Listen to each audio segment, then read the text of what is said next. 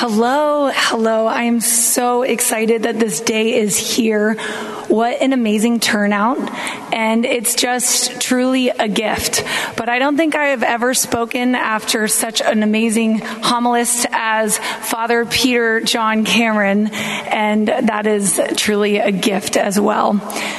You know, as I was thinking about my talk and the purpose of really my role here, I am the director of this little humble ministry. And, you know, one of the things I wanted to do is really take a minute and reflect on, you know, what is a Congress?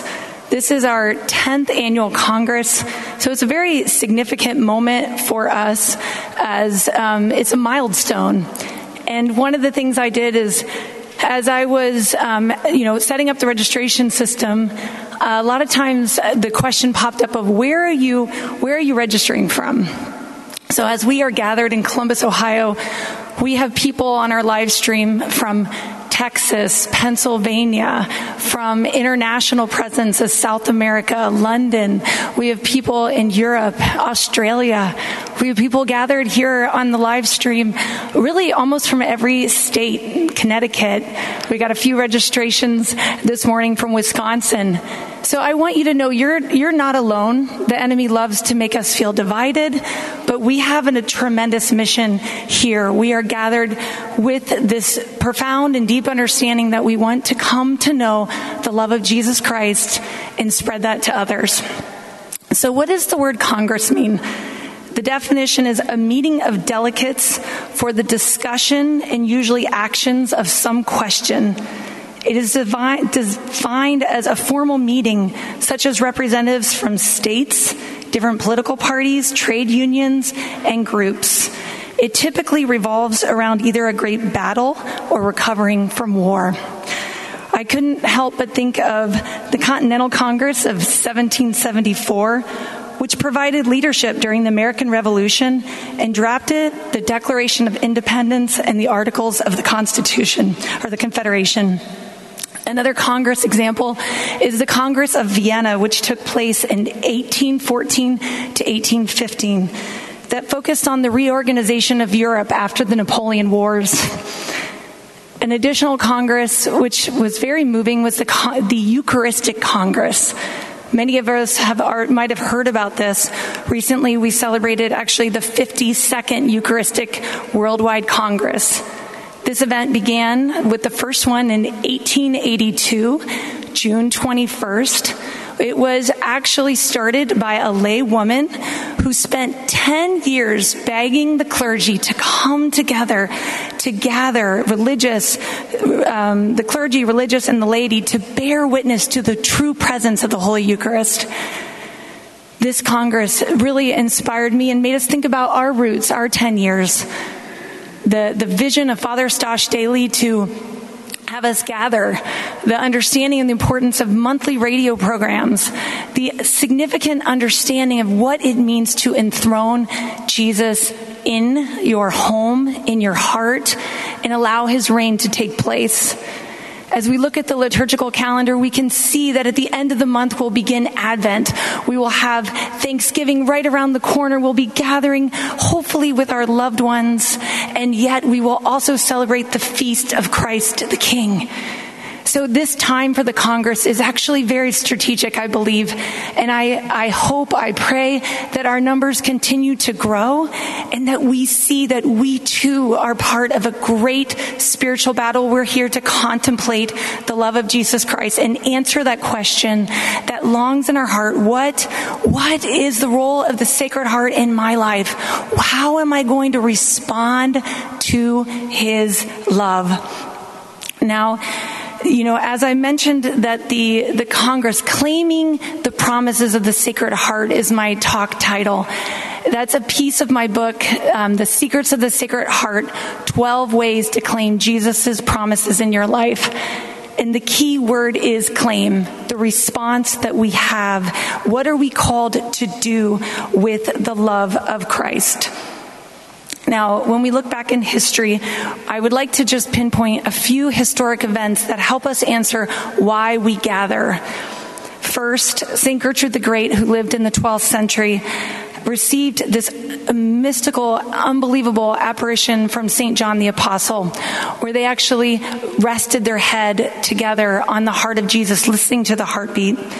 And she said about the apparition, she said, "But the language of the blissful pulsations of the Sacred Heart," that's what St. John said, "is reserved for latter times, that the time-worn world, grown cold in the love of God, may be warmed up in hearing such mysteries."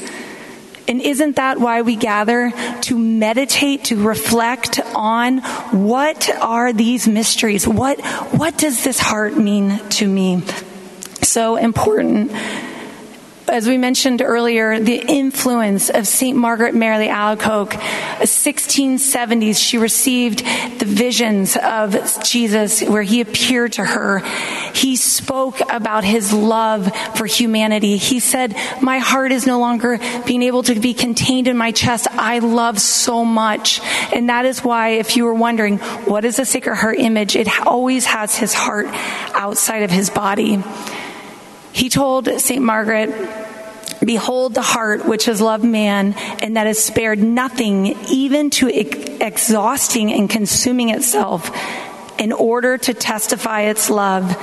And in return, I received the greater part only ingratitude by their irreverence and their sacrilege, by their coldness and contempt they have for me in the sacrament of love."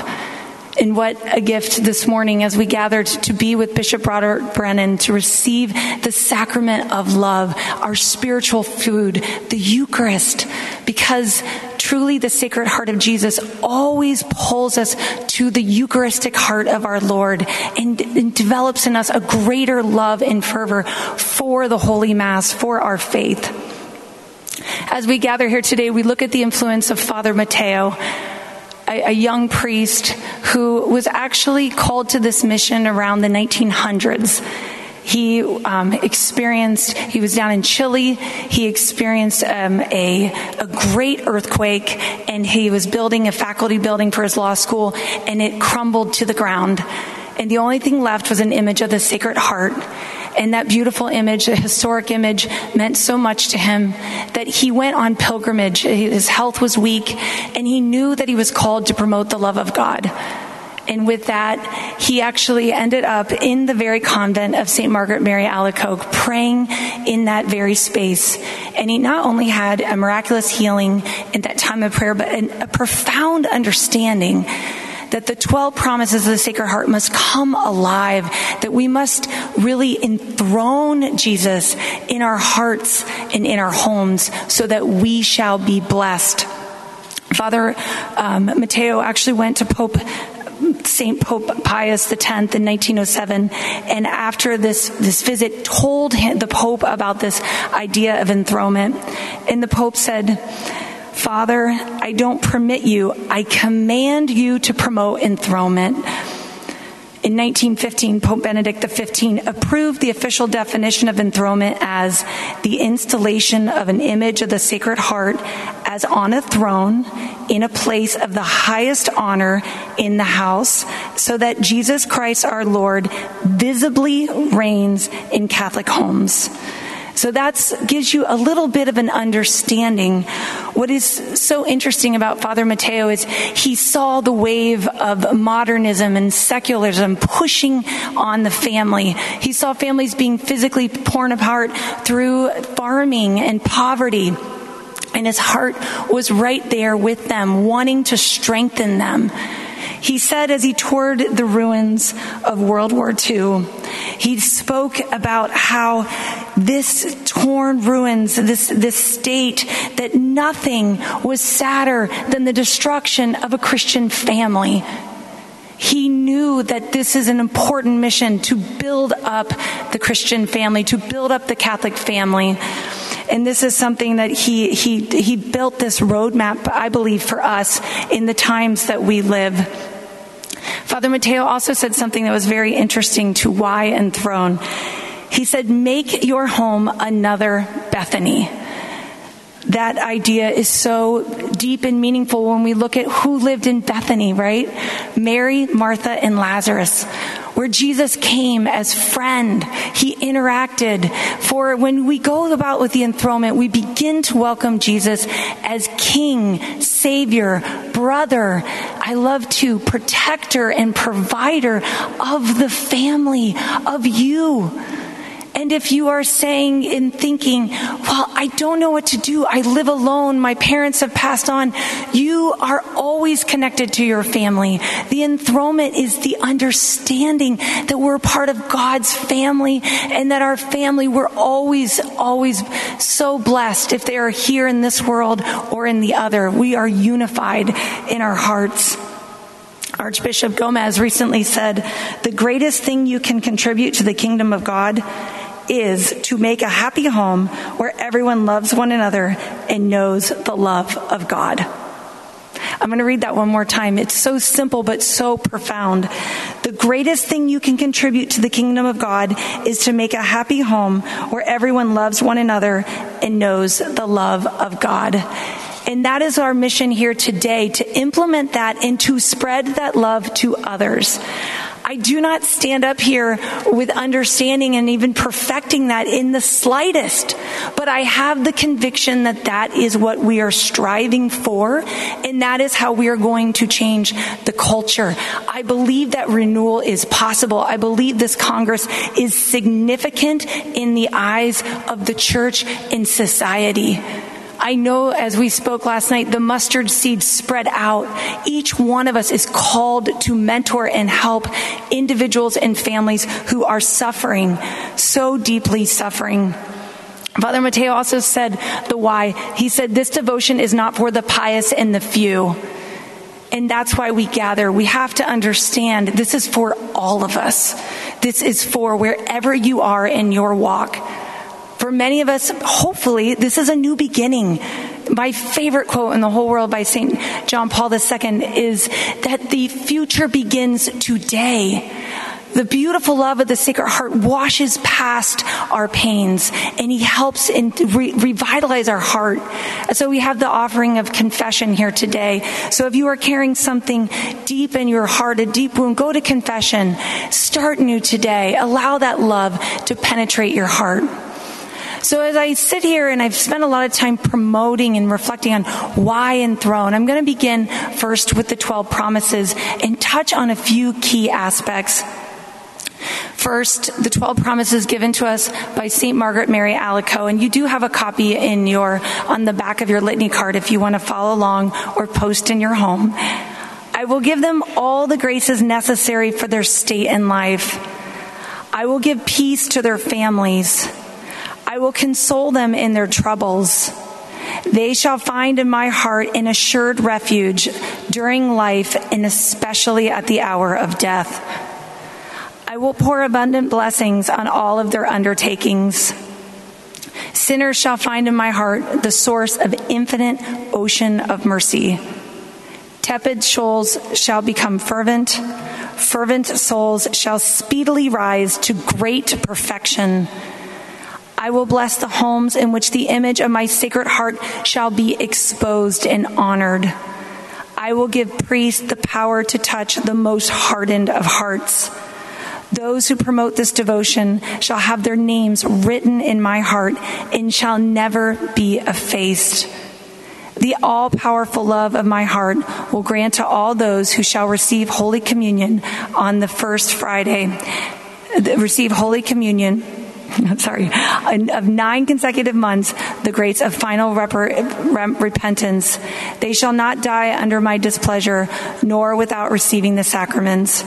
My heart shall be their assured refuge in the last hours. So these promises, I want you to claim them in your life. And you might say, I'm here, I enthroned many years ago. Renew your enthronement. Go through that process. We did ours the day after Thanksgiving. I still remember 2013. I never would have imagined this would be where I would be in 2021. So claim it, live it, go forth. Also know that this is a devotion of great healing. Jesus reveals so that he can heal. If you meditate on this image, and hopefully you do have this image in your home, create a prayer space, create a place that you can go and bear your soul to our Lord, to speak to our Lord. And recently I've come to the profound understanding that it is a heart-to-heart exchange as he holds his heart out to us. And in many of the images, he's holding his heart out. Think about yourself lifting up your heart to him. As we say in the Mass, we lift up our hearts. Picture yourself connecting with his heart, listening for the heartbeat of our Lord. But in the culture we live, it is hard to listen. So carve out those times of silence in prayer. And if you want to grow closer to the heart of Jesus, why? It's so that we can come to know what his voice sounds like. So make sure, if you don't even know where your Bible is, just today, find your Bible, put it near your image of the Sacred Heart, dust it off, and read John 14:1. Come to me, all who are burdened. Well, actually, he says in that one, the troubled hearts. That he wants to set our hearts afire. He wants to help us with our troubled hearts. He wants us to experience the renewal that he has in mind for us. And that's very, very important, is this abiding in his word, abiding in his love, coming to read the scriptures, allowing it to come in its full circle, and to not be overwhelmed, to not fear, to not be burdened, but to know that our loving God is with us always. He also is offering us peace, which is very important. Why enthroned? So that you can experience his heavenly peace and the scriptures can come alive. I cannot say enough about that very important piece. And lastly, build a legacy of the heart of Jesus. If you are at a place in your life and you're looking to cling to an identity, this is the perfect identity. To make this your mission, to love his heart. And I promise you, it will transform your relationships, because you'll begin to say and notice the things that you need to be sorry for. You'll begin to strive for a new love, not a love defined by our culture, but a love defined by the heart of Jesus. So I hope that you are able to recognize that the Lord doesn't want your heart troubled, that you grow closer to the Eucharist, closer to Scripture, closer to the people in your heart, and you can start to read their hearts, see their hearts, and our hard-heartedness is washed away. So thank you so much for this opportunity to be here.